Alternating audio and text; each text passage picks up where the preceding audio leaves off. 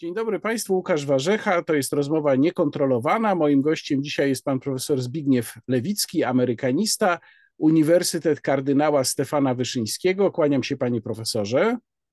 Witam uprzejmie.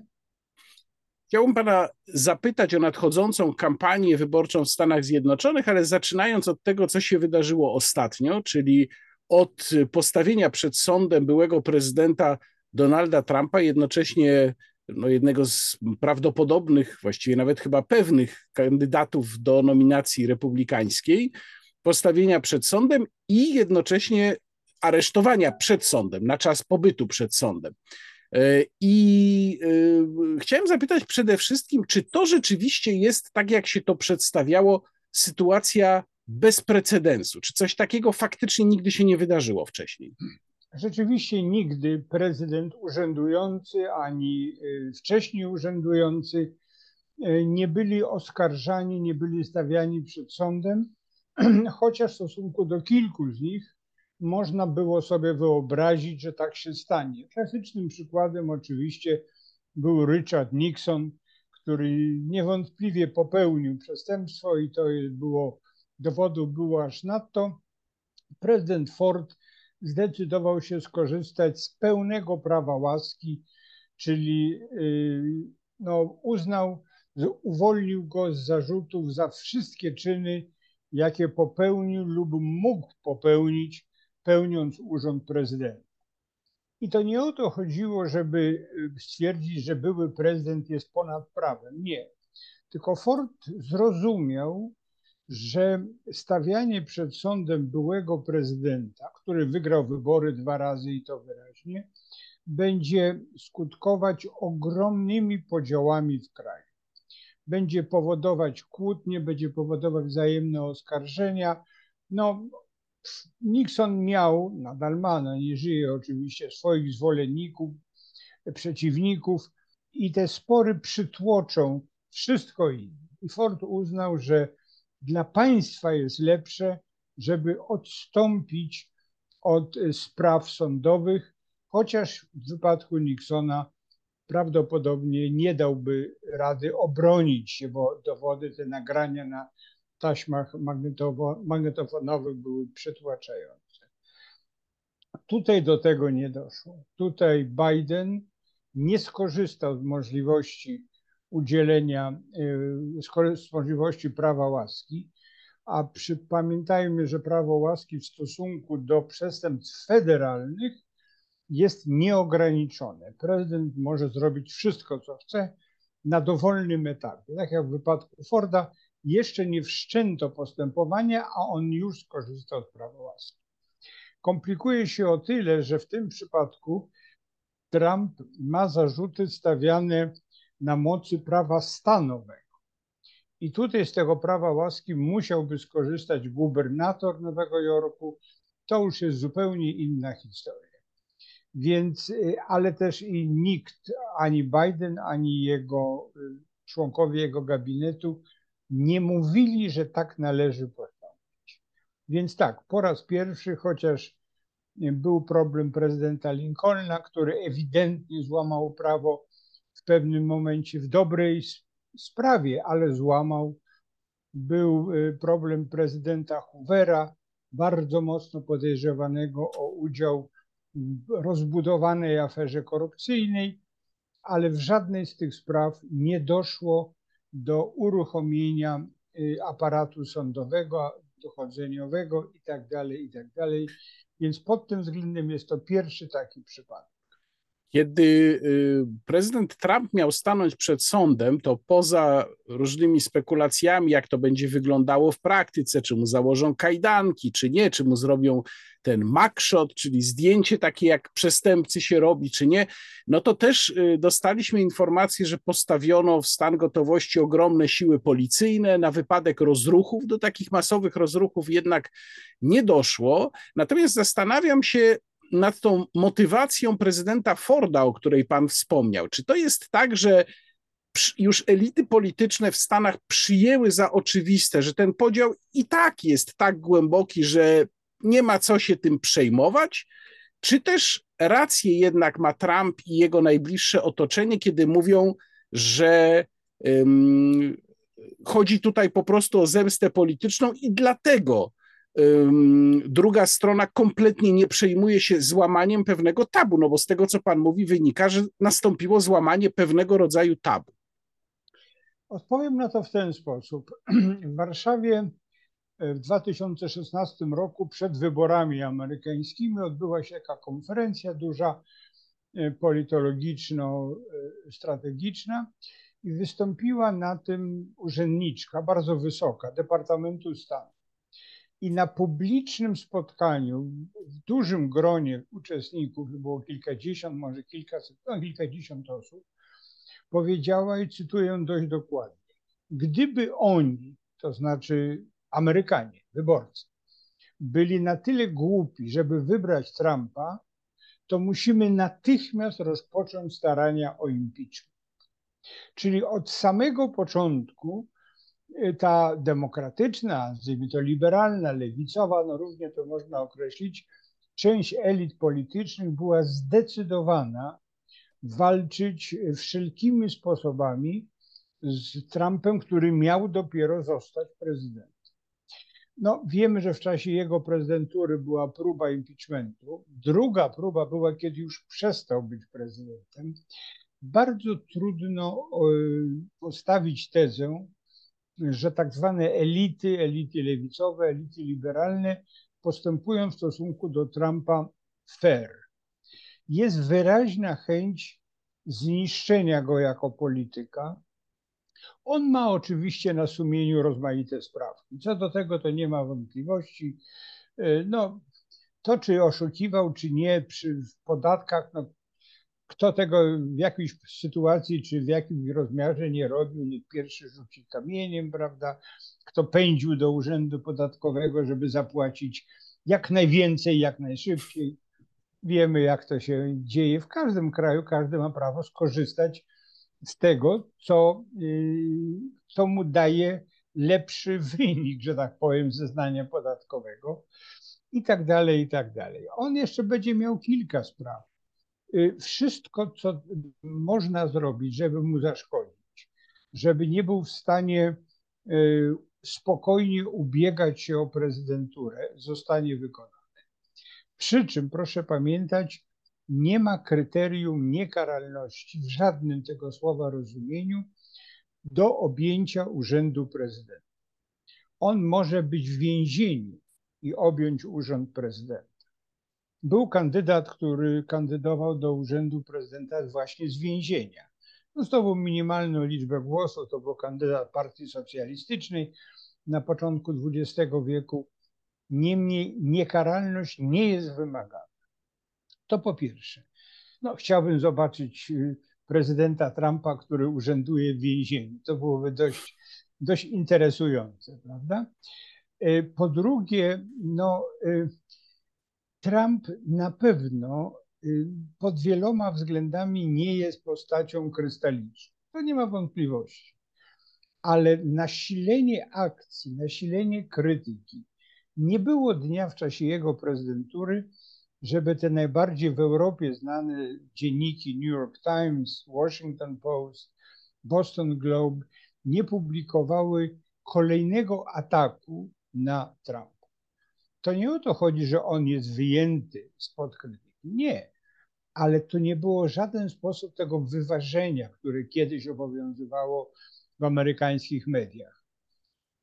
Ten punkt widzenia, tamten punkt widzenia, równe, równe prawa, prawda? Y, odstępujemy miejsce zwolennikom. Nie było tak.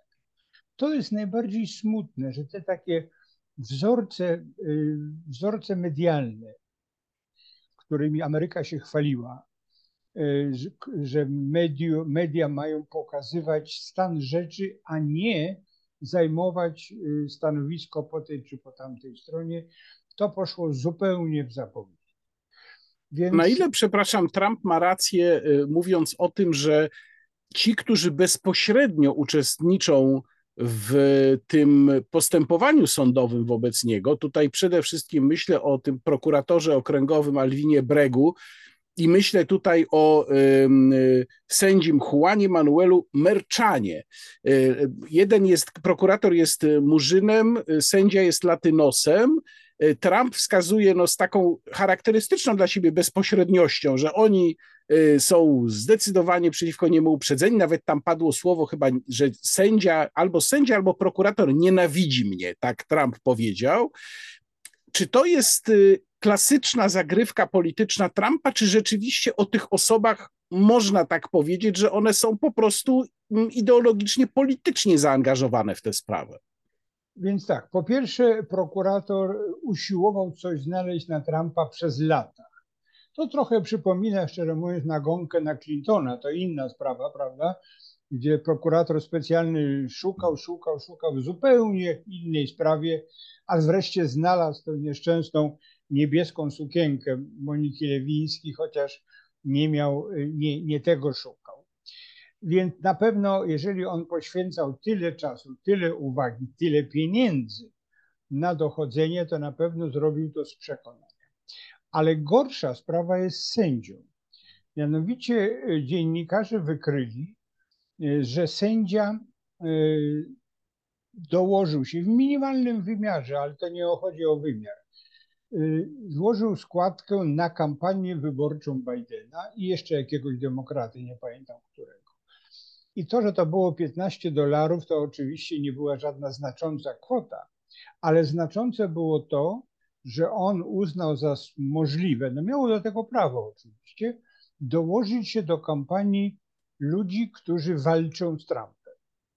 I to wskazuje, że on nie jest bezstronny bo to nie jest tak, jak powinno być, że on daje 15 dolarów na jednego, 15 dolarów na drugiego. W porządku. E, albo w ogóle nie, nie, nie wpłaca na, na, na kampanię wyborczą. Ale to wyraźnie pokazuje, no, gdzie leży jego serce, że tak powiem, prawda? No w Polsce, przepraszam, to natychmiast byłby wniosek o wyłączenie takiego sędziego z dużą szansą na to, że zostanie uznany za uzasadniony. No prawdopodobnie taki wniosek padnie, bo już nie rozpoczęła rozprawa jako taka. To, to była tak zwana wstępna rozprawa, która nie była rozprawą merytoryczną. To tylko chodziło o to, że trzeba było zapytać Trumpa, czy przyznaje się do winy, bo zgodnie z prawem amerykańskim, gdyby obwiniony przyznał się do winy, to się w ogóle nie wszczyna procesu. To wtedy pozostaje tylko kwestia wymiaru kary, ale nie trzeba udowadniać winy komuś, kto się przyznał więc Trump stwierdził, że się nie przyznaje do winy, w związku z czym proces się rozpocznie. Zapewne taki wniosek padnie. Ja bym nie szedł tutaj po linii rasowej, Meksykanin, Murzyn, chociaż to się no, narzuca, ale to, to nie, nie w tym rzecz i nie sądzę, by tak było. Ale jest co innego, bardzo ważne. Otóż zapewne będzie powołana ława przysięgłych. E, teoretycznie może jej nie być, ale na pewno będzie nie, już piszą o tym poważni prawnicy amerykańscy, nie można sobie wyobrazić ławy przysięgłych sformu, sformowanej y, no, z obywateli południowego Manhattanu, bo tak to musi być, która by uniewinniła Trumpa. Że to po prostu jest nie do to jest obszar no, o bardzo ewidentnie lewicowych, liberalnych y, skłonnościach. No to takie, prawda, nowojorska dzielnica e, e, łacińska, e, tam się mieszczą takie uczelnie jak New York University i tak dalej, ewidentnie mocno lewicowe. I nawet gdyby ktoś z tych przysięgłych nie był przekonany o winie Trumpa, to czy on się zdobędzie na to, żeby zagłosować negatywnie, czy jest niewinny i narazić się na gniew sąsiadów i tak dalej, i tak więc czy uda się y, Trumpowi, jego prawnikom oczywiście, skompletować w miarę przynajmniej niezależną ławę przysięgłych, to jest prawdziwe pytanie, bo sędzia ma tutaj rolę drugorzędną. Ława przysięgłych orzeka o winie, sędzia orzeka o karze, ale żeby móc orzec o karze, to i on właściwie tylko prowadzi postępowanie, pewne znaczenie, czy dopuści jakiś dowód, czy nie dopuści, ale to jest postępowanie kontradyktoryjne, czyli walka prokuratora z obrońcami, a sędzia jest rozjemcą. to inny, inny system niż, niż, niż polski. Ale ława przysięgłych tu jest kluczowa. Panie profesorze, czy to, że Trump staje przed sądem, to mu raczej napędzi zwolenników, czy raczej ich odstraszy? Ja, ja, mam takie wrażenie, patrząc na to oczywiście znacznie mniej wnikliwie niż pan, że cały czas poniekąd o to się toczy gra. To znaczy, Trump chyba liczy na to, że, że właśnie dzięki temu, że zostanie męczennikiem, to będzie miał więcej zwolenników. Teraz pytanie, na co liczą jego ewentualni kontrkandydaci do nominacji republikańskiej? Czy liczą e, na to, że proces go osłabi i odpadnie im jeden rywal? No przede wszystkim, jak doskonale wiemy, y, gra toczy się o kilka procent wyborów. Są republikanie od dziada pradziada i z przekonania, są demokraci od dziada pradziada i z przekonania i tego, się, tego nic nie zmieni. Co najwyżej nie pójdą na wybory, ale załóżmy, że, że w tej samej proporcji. Gra toczy się o tych tak zwanych niezdecydowanych wyborców. Tych, którzy no, myślą nad tym, jak zagłosować. W tej chwili, w tym momencie, na pewno to widać z badań, większość z nich opowiada się za Trumpem właśnie na zasadzie, skoro tak go źle traktują, to ja na niego zagłosuję. No tyle tylko, że mamy w tej chwili kwiecień 2023, do wyborów ponad półtora roku. Wszystko się może wydarzyć także w tym procesie. E, to trzeba bardzo dobrze poprowadzić ze strony Trumpa, żeby nie było takiego brutalnego postępowania, prawda, i tak dalej. On ma świetnych prawników, oni to czują, ale nie powinien sam się za bardzo włączać, bo on jest za impulsywny, zbyt ma taki niewyparzony język, nawet w tym cytacie, co pan, co pan w tej chwili powiedział. Natomiast myślę sobie, że nie ma możliwości, żeby ktokolwiek z partii republikańskiej chciał w ogóle konkurować z Trumpem teraz. O ile przedtem mówiło się o DeSantisie jako, prawda, możliwym kandydacie, on nie jest starym człowiekiem, wręcz przeciwnie, jest dość młody, może poczekać 4 lata.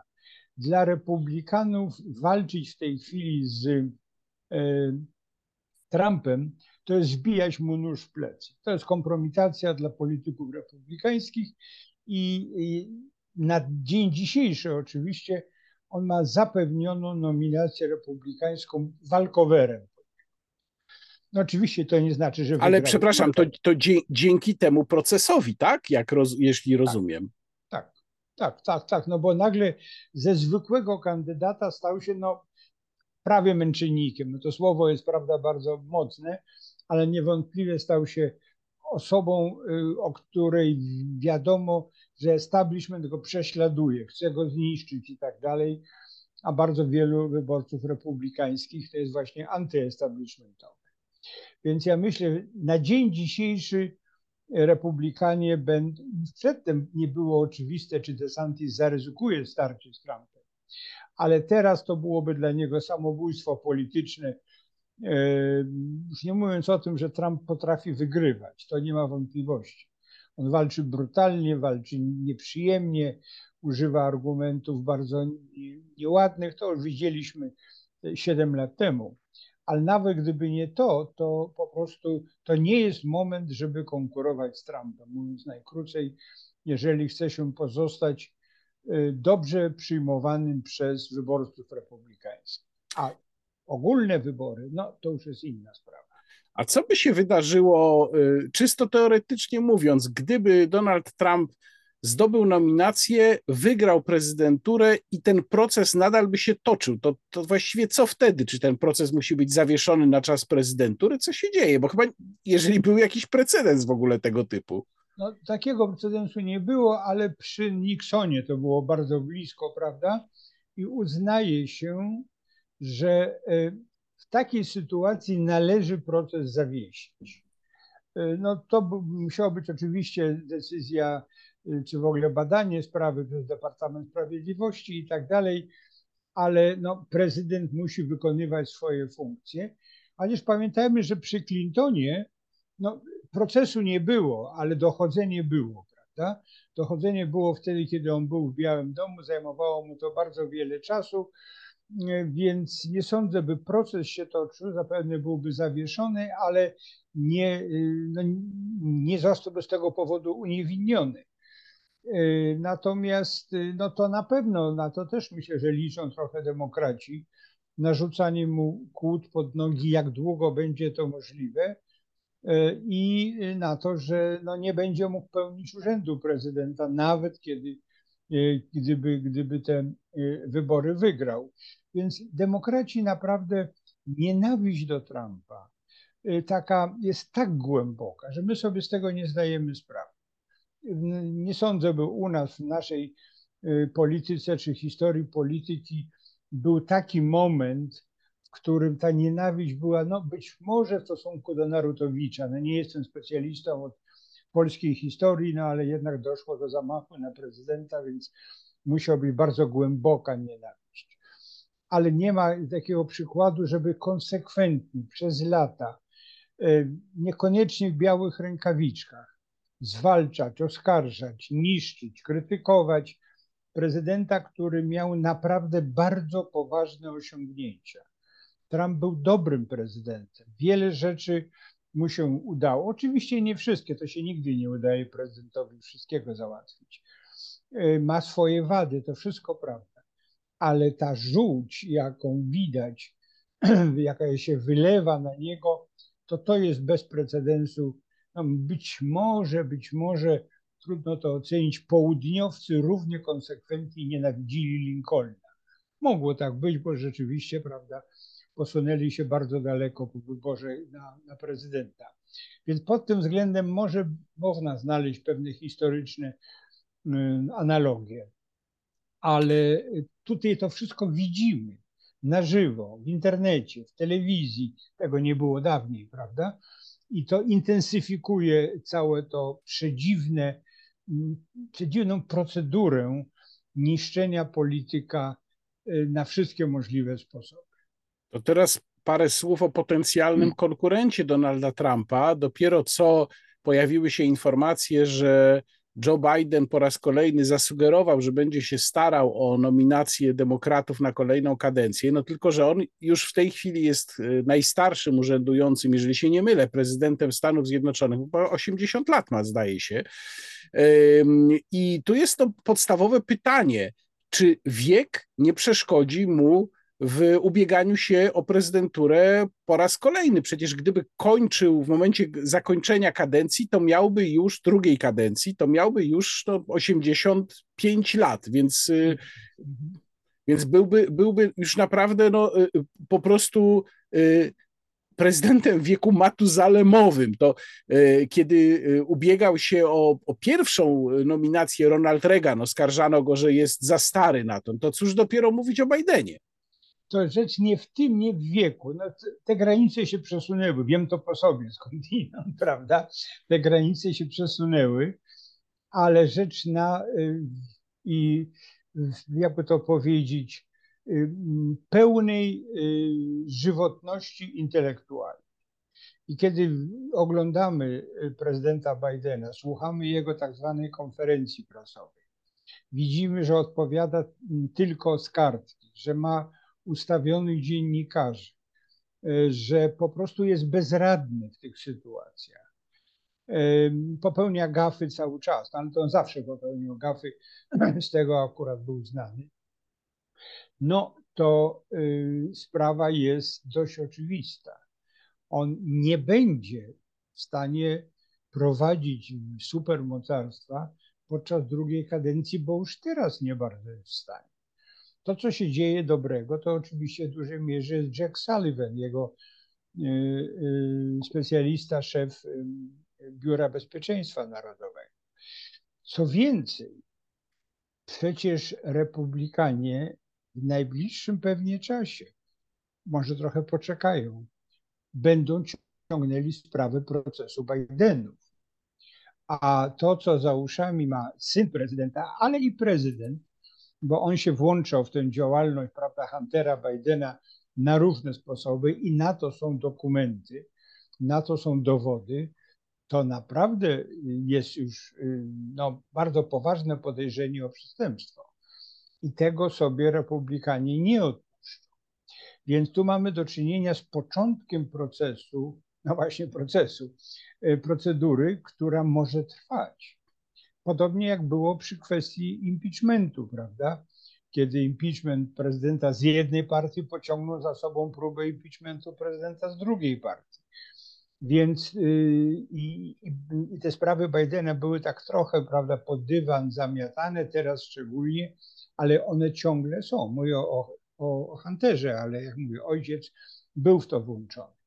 Czyli to niszczy proces polityczny największego państwa świata, które jest odpowiedzialne za bezpieczeństwo, za, no wiadomo za co, za co odpowiadają Stany Zjednoczone w świecie i ile zajęcia ma prezydent, z iloma sprawami musi sobie radzić każdego dnia. I jeżeli ten prezydent, jak Trump skądinąd, jeszcze do tego musiał y, przez cztery lata znosić niewybredną krytykę pod swoim adresem, to naprawdę można podziwiać jego wytrzymałość. Bo tak się łatwo mówi z zewnątrz, prawda, krytyka, polityk, y, gruba skóra, ale są granice. On przez cztery lata nie miał jednego dnia bez y, bycia zaatakowanym. Biden jest y, politykiem całe swoje życie, nic innego nie robił, no ale już ma swój wiek, ma swoje i ma swoje, jakby to powiedzieć, ciemne karty życiorysu. E, więc wydaje mi się, że jeżeli by kandydował, na razie o tym mówi, chociaż tego to wiadomo, strategzy Partii Demokratycznej modlą się o to, żeby nie, nie kandydował. Ale chyba Bidenem też tak trochę ciągnie go do powtórzenia starcia z Trumpem. No, to byłoby ciekawe, ale gdyby to się działo w Timbuktu, nie obrażając Timbuktu, no to w porządku, ale jak tego typu walka na gołe pięści toczy się w kraju, który ma naprawdę większe zmartwienia i większą odpowiedzialność, to to zaczyna być naprawdę niebezpieczne, bo przecież no wiadomo, mm, ja sobie nie wyobrażam, że na przykład Putin podjąłby decyzję o wojnie w Ukrainie, gdyby obawiał się reakcji prezydenta amerykańskiego. Czy Biden zareagował tutaj dobrze, to już inna sprawa. Akurat Stany Zjednoczone zareagowały rozsądnie. Ale na pewno, gdyby prezydentem był ktoś wyrazisty, mocny, a byli tacy prezydenci e, w XX wieku, czy nawet w XXI, to by do tego prawdopodobnie nie doszło. To jest wyraz tego, jak świat postrzega e, Bidena E, i jak będzie postrzegał następnego prezydenta, bo czy to będzie Trump, czy Biden, czy ktoś jeszcze inny, to te sprawy się nie zakończą. One są już za głębokie. Te rany, ta chęć odwetu jest tak mocna, że to by musiało być nieprawdopodobne zupełnie moc wybaczania i zapominania, żeby to jakoś zakończyć. Czy, czy prezydent Biden ma jakiegoś mocnego kontrkandydata w tej chwili w partii, Republi- w partii demokratycznej? Nie ma i w ogóle jest obyczajem takim oczywistym, że jeżeli urzędujący prezydent chce kandydować na drugą kadencję, to tę nominację dostaje. To się tak po prostu przy, przyjęło jest to zasada z jednym dawnym wyjątkiem XIX-wiecznym. Yy, ten prezydent nie był w pełni wybrany i tak dalej. Urzędujący prezydent, jeżeli chce być wybrany na następną, yy, chce być nominowany na następną kadencję, to jego partia mu to zapewni. Nie musi zostać wybrany, ale nominację, także jeżeli on zgłosi naprawdę chęć kandydowania, to demokraci właściwie muszą zacisnąć zęby i udawać, że się cieszą z tego i wręczysz mu tę nominację, podobnie jak republikanie zapewne wręczą nominację Trumpowi. No i rzeczywiście dojdzie do yy, walki bokserskiej o tytuł mistrza świata, prawda, po raz drugi, że tak powiem, tylko tu nie chodzi o to, który z bokserów, którego powali na, na, na matę, no tylko o to, jak będzie zarządzane państwo najważniejsze państwo o ogromnym znaczeniu w tej sytuacji. To się wszystko będzie działo mniej więcej rok po wyborach w Polsce. Nie wiemy oczywiście, kto po nich będzie rządził, natomiast y, no, sytuacja może być też z polskiego punktu widzenia o tyle zabawna, że prezydent Biden po wyborze, mówiąc najdelikatniej, nie cieszył się specjalną sympatią obozu obecnie rządzącego, natomiast to się radykalnie zmieniło po 24 lutego. E, no i pytanie, jak obóz rządzący będzie mm, ewentualnie komentował, obecny rządzący będzie ewentualnie komentował starcie Donalda Trumpa, wcześniej uwielbianego, no Ford Trump przecież pamiętamy, Mm, z Joe Bidenem. I to mnie prowadzi do pytania o sprawę z naszego punktu widzenia ważną, czyli o miejsce w tej nadchodzącej amerykańskiej kampanii wyborczej tematu Ukrainy. Czy to pańskim zdaniem będzie istotna oś podziału? To jest trudne pytanie, ponieważ no, w moim głębokim przekonaniu, i nie sądzę, bym się mylił, Stanom Zjednoczonym w ogóle na Ukrainie nie zależy. Nie ma powodu, żeby Waszyngton czy elity polityczne amerykańskie przejmowały się Ukrainą. Ukraina z punktu widzenia Stanów Zjednoczonych marginesem polityki światowej. Ona jest centralna dla Moskwy, ale nie dla Waszyngtonu. Natomiast to, co się dzieje, to jest oczywiście najtańszy dla Ameryki, bo bez ofiar w ludziach, sposób na bardzo poważne i długotrwałe osłabienie Rosji. Na wykrwawienie się Rosji, no, na to, że prawda, znaczna część arsenału zostanie zużyta, dochody się zmniejszą, Rosja straci takie znaczenie w świecie i tak dalej, i tak dalej. I Stany Zjednoczone poświęcają y, bardzo dużo czasu i pieniędzy na to, by ten proces trwał i był coraz bardziej intensywny. Co do pieniędzy, to Przecież Amerykanie dostarczają Ukrainie amerykański sprzęt wojskowy, czyli produkowany w Ameryce przez amerykańskich robotników. To nie jest importowany sprzęt, jak my to musimy robić, prawda, w większości. Więc ten koszt jest takim kosztem dwuznacznym, bo robotnicy dostają pieniądze w Ameryce, płacą podatki w Ameryce i tak dalej, i tak dalej. Więc ten koszt dla Ameryki nie jest tak wielki, jak się wydaje z samych liczb. I tak długo, jak długo y, Ameryka będzie uznawać, że Rosja jeszcze nie jest dostatecznie osłabiona, tak długo ta pomoc będzie szła. Natomiast obywatele, Amerykanie mówią zaraz, zaraz, dlaczego mamy wydawać takie miliardy na Ukrainę, kiedy u nas się most wali, prawda, albo drogi są nienaprawione. Tylko ich nie obchodzą te geostrategiczne względy, które decydują o takim niesamowitym wsparciu Ameryki dla, dla Ukrainy. Ja myślę, że przez ten rok czy półtora do wyborów amerykańskich to sprawa Ukrainy no, musi się jakoś zakończyć. Ta wojna nie może trwać w nieskończoność.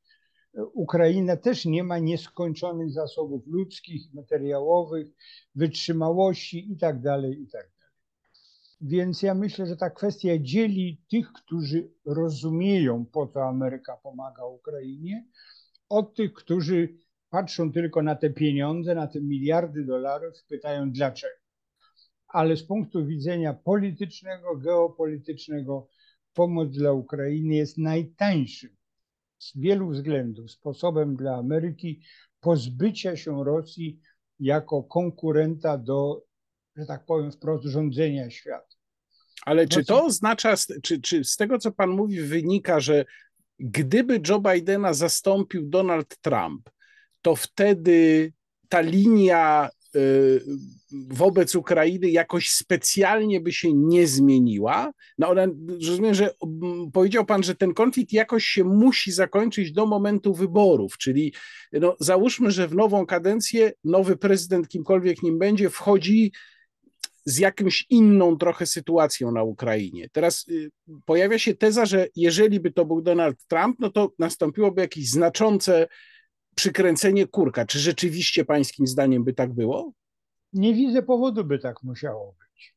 Ja mówię, musiało być. Co będzie, to nie wiem, ale nie ma powodu, żeby tak było. Chociaż tego typu poglądy oczywiście no znowu padają z ust ludzi niechętnych Trumpowi, żeby go jeszcze w ten sposób skompromitować. Nie ma powodu, żeby tak było, chociaż doskonale wiemy, że siłą polityczną Trumpa jest nieprzewidywalność. To jasne, prawda? On na tym buduje swoją pozycję, swoją władzę, swoją siłę na nieprzewidywalności. Ale z punktu widzenia politycznego to nie jest powód do różnicy między partią demokratyczną a partią republikańską. No, oczywiście pozostaje kwestia głosów wyborców. Gdyby doradcy wyborczy Trumpa wykryli, bo im prowadzą oczywiście znakomite badania opinii publicznej, to na poziomie fantastycznym, jedni i drudzy, że może wygrać wybory, jeżeli obieca zmniejszenie pomocy dla Ukrainy, to na pewno on to obieca, to nie ma wątpliwości. No tyle tylko, że Trump nie uważa za konieczne dotrzymywanie obietnic. To, to nie jest polityk, który prawda, wierzy we własne obietnice. Więc jeśli nawet to obieca, to y, niekoniecznie to zrobi i jak mu się wytłumaczy, po co właściwie Ameryka pomaga Ukrainie, to on to pewnie zrozumie. Y, więc nie, nie myślę, żeby sam wybór Trumpa zmienił nastawienie Ameryki do, do, do, mm, do Ukrainy. Y, no podobnie jak pan słusznie zauważył, nikt się nie spodziewał, że Biden nagle okaże się takim w dużym cudzysłowie przyjacielem Ukrainy, prawda? Tyle tylko, że go mądrzy ludzie przekonali, jak dobry jest to moment, żeby tak wiele osiągnąć tak niskim kosztem. Ale ten podział nie jest podziałem według linii partyjnej. W Polsce rzeczywiście jest takie wśród naszych polityków dziwna jakby to powiedzieć, ignorancja spraw amerykańskich przekładająca się na pewność wypowiedzi. Prawda, ja wiem, że republikanie to, a demokraci tamto, skąd wiem, no mam ciocię w Chicago, prawda, i sam byłem miesiąc w Ameryce, to uznam Amerykę. No bo to właśnie jest ten poziom wiedzy, jaki nasi politycy mają o, o Ameryce. Skądinąd to już jest na marginesie, ale proszę zauważyć, że Polska jest jedynym z takich liczących się państw, w którym nie ma żadnego instytutu naukowego zajmującego się Stanami Zjednoczonymi. U nas w ogóle nikt nie bada Stanów Zjednoczonych, nikt nie bada procesu politycznego, elit politycznych, w ogóle nie. Więc skąd ci biedni politycy mają wiedzieć, skoro nikt im nie dostarcza sensownych materiałów?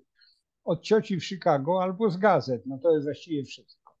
To pokazuje, prawda, no, te, tę wstydliwą kwestię. E, ale jak mówię, ten podział, prawda, że Trump jedno, a Biden drugie, to nie jest tak proste, jakby się niektórym y, wydawało, czy nawet jak już głoszą, prawda, zwycięstwo Trumpa będzie oznaczało zmniejszenie pomocy dla, dla Ukrainy i tak dalej. A jak to wygląda, jeżeli chodzi o drugi temat, no właściwie pierwszoplanowy, będący na pierwszym miejscu w strategii amerykańskiej, czyli politykę wobec y, Chin. Dopiero co w Chinach y, byli Ursula von der Leyen i Emmanuel Macron. Jak tylko pan prezydent Macron opuścił przestrzeń powietrzną Chin, to natychmiast rozpoczęły się manewry wokół Tajwanu. Ewidentnie chińskie siły ćwiczyły blokadę Tajwanu. Y, czy tutaj jest jakaś różnica pomiędzy republikanami a demokratami pod tym względem?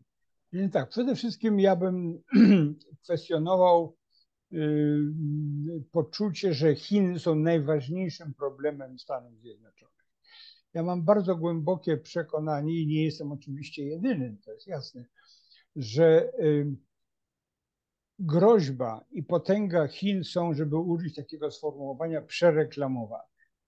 Że Chiny oczywiście mają ogromny, y, sumaryczny produkt narodowy.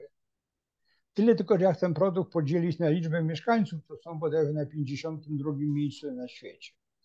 Więc y, oczywiście ta masa sprawia, że sumaryczne bogactwo jest duże, tylko że ono musi obsłużyć dużo więcej osób. To po pierwsze. Po drugie, y, no, gospodarka chińska i siła wojskowa chińska nie mają solidnych podstaw. No oczywiście, że ich stać na y, zbudowanie jednego czy dwóch lotniskowców. No tak. No tylko to, to nie jest to, prawda? Y, to nie jest, y, powiedzmy, lotniskowce to już niekoniecznie są w tej chwili najważniejsze, ale nawet gdyby. Oczywiście jest problem wielki amerykańsko-chiński, który dotyczy konkretnie Morza Południowochińskiego. I tu rzeczywiście jest problem. Z jednej strony są tak zwane Chiny kontynentalne, z drugiej cały szereg państw tego obszaru, które muszą uzyskać pomoc amerykańską, żeby Chiny nie wzięły w posiadanie Morza Południowochińskiego, którędy idą ogromne, ogromna część handlu morskiego przechodzi przez to morze. I ten problem jest. Natomiast Tajwan, Tajwan zawsze był problemem, od kiedy pamiętam, prawda, a sporo pamiętam, no to zawsze było tam, prawda, jakieś napięcie, jakieś wyspy y, Kemoi i Matsu, ostrzeliwanie, zatrzymanie polskich statków. To wszystko było i nic się dalej nie dzieje. Tajwan nie jest małą wysepką. Nam się to wydaje, bo jest mały na mapie koło Chin kontynentalnych. To nie jest y, wysepka z kilkoma milionami mieszkańców. To jest państwo bardzo dobrze uzbrojone, bardzo dobrze przygotowane. Chiny kontynentalne to wiedzą. Tajwanu nie da się zająć z Mars. I rzeczywiście Stany Zjednoczone na pewno y, pomogą y, Tajwan, jeśli będzie to potrzebne. Chinom to jest potrzebne do utrzymania napięcia, wróg zewnętrzny i tak dalej, i tak dalej. Oni liczą na to, że Tajwan wreszcie wpadnie im do koszyka, czego nie można wykluczyć w przyszłości, bo tam sympatie prochińskie są dość, pro Chiny kontynentalne są dość mocne. To jest ten wielki brat, prawda, który zajmuje taką wielką część Azji jest potężny, więc na pewno są takie silne tendencje na Tajwanie, żeby jednak jakoś dołączyć i tak dalej, chociaż to, co się wydarzyło w Hongkongu, to chyba ostudziło te pomysły, prawda, na takie pokojowe dołączenie. Ale dla Stanów Zjednoczonych ciągle największym przeciwnikiem był jednak, była jednak Rosja. E, z wielu względów, także takich, że Rosja ma, miała i będzie mieć ten, bardzo mocne tendencje ekspansjonistyczne, zajmowania świata, dyrygowania światem w różnych częściach, finansowania rozmaitych y, y, ruchów takich czy innych w Afryce, Azji, Ameryce Południowej.